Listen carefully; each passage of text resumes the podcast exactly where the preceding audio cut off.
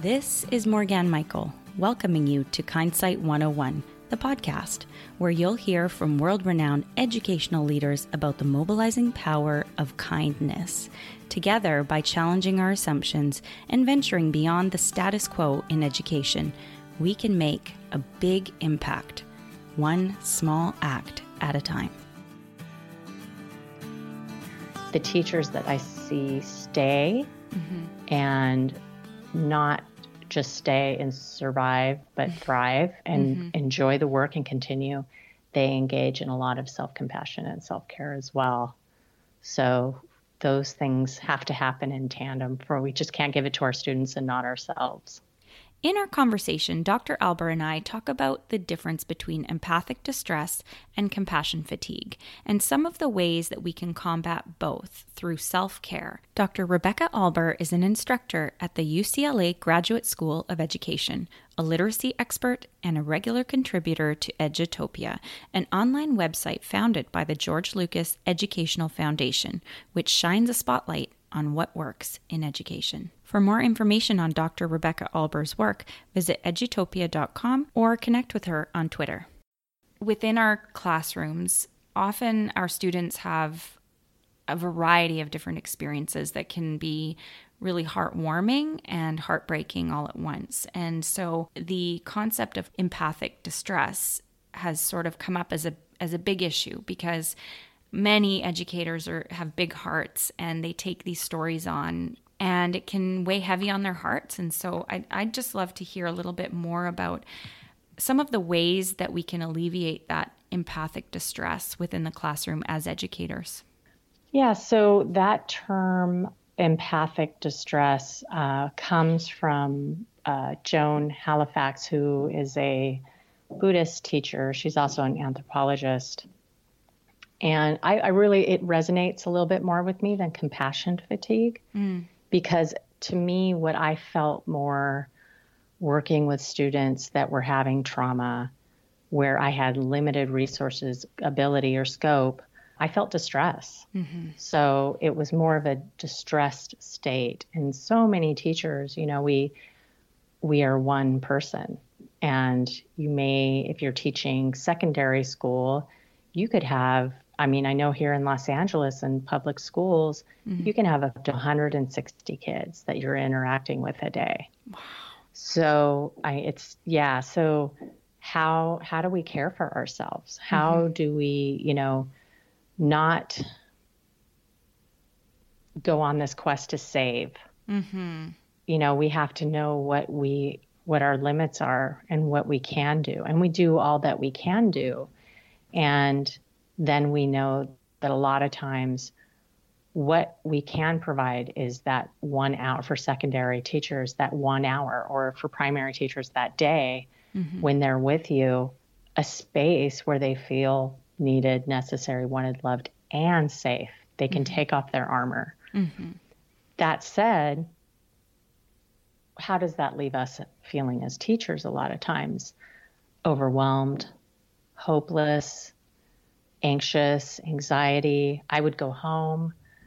Uh, by Sunday, I would feel an anxiousness because I knew I was going to check in with a few students who were in mm-hmm. situations. Maybe they were in foster care or they were in, in a home that wasn't uh, not unsafe, but not a place where they felt loved. Mm-hmm. And so, what what did I do what what I need to keep balance in my own life. So I think it's very important that um, you know, as teachers, we're always reimagining the space where we work. And, and then we also need the other piece of that, the balance is self care. Mm-hmm. So, and included in self care is self compassion. I'm doing the best I can.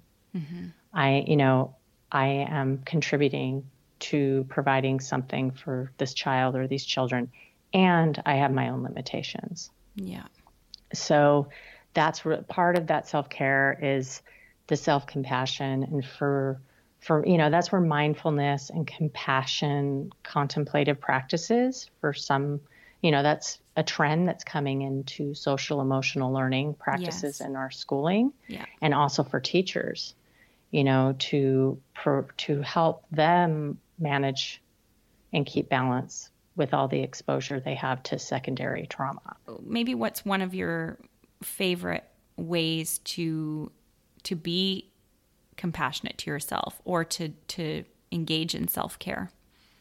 I would say for me it's uh, leaving work and really leaving it. So when I am done grading or planning or making phone calls, you know, student student hours for our K-12 teachers, you know, parent hours, having having a boundary with that mm-hmm. and then having the time where I'm engaging in physical self-care, emotional self-care, mental, spiritual. So that could be breathing exercises, mindfulness meditation practice, that could be walks. I spend a lot of time in the ocean. I swim and surf. Mm-hmm. Uh, so, physical activity that you have, and if you don't have a physical activity, I really encourage teachers to find one. Mm-hmm. If it's mm-hmm. walking, awesome. But some sort of endorphin producer yes. in your life is so important because the the opposite is happening for us when yes. we're we're in that empathic distress or that compassion fatigue.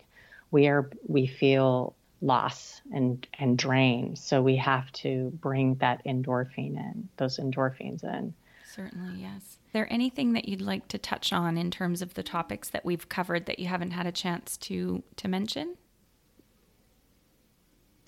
You know, compassion and care can really transform learning spaces they're not separate things. It's not us offering up compassion and care for students. It's us creating a space of compassion and care for ourselves and for our students. There's a lot of research around students who perceive a teacher as caring, having better grades, and engaging in the classroom and school quite a bit more. So we have that research. And I would say, from my own anecdotal research and observations, the teachers that I see stay mm-hmm. and not just stay and survive, but mm-hmm. thrive and mm-hmm. enjoy the work and continue, they engage in a lot of self compassion and self care as well.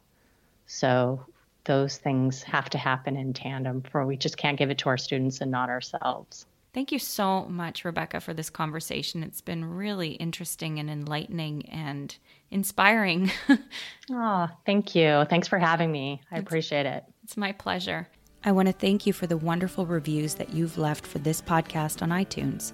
Your reviews make a big difference in helping other educators find this show. If you think that I'm doing good work here and you'd like others to get inspired and join our 21 day kindness challenge and movement, I'd love it if you would take a minute, head over to iTunes, and leave a review. Thank you so much. This has been another episode of Kindsight 101, the podcast. For links to resources mentioned in this episode, visit smallactbigimpact.com and click on Our Podcast and choose this episode number.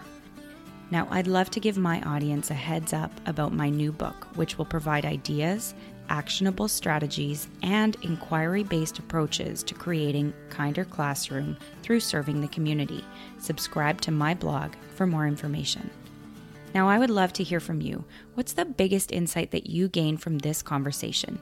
Head over to our website, smallactbigimpact.com, leave a comment on our podcast page, or tag and connect with us on social media with the hashtag SmallActBigImpact to share your inspiring story of kindness can't wait to hear from you.